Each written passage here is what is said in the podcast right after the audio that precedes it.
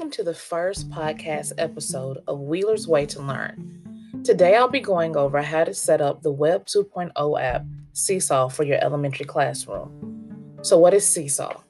Seesaw is a platform for student engagement that inspires students of all ages to do their best and saves teachers time. Students use creative tools to take pictures, draw, record, videos, and more to capture learning in a portfolio.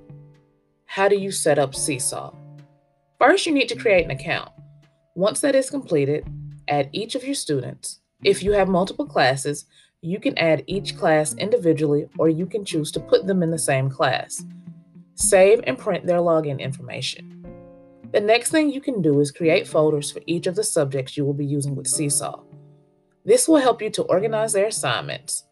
As a final step, you click on Settings to add a co-teacher who may need access to give your students assignments.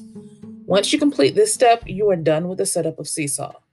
Our next podcast will be on creating assignments. Thank you for tuning in to Wheeler's Way to Learn.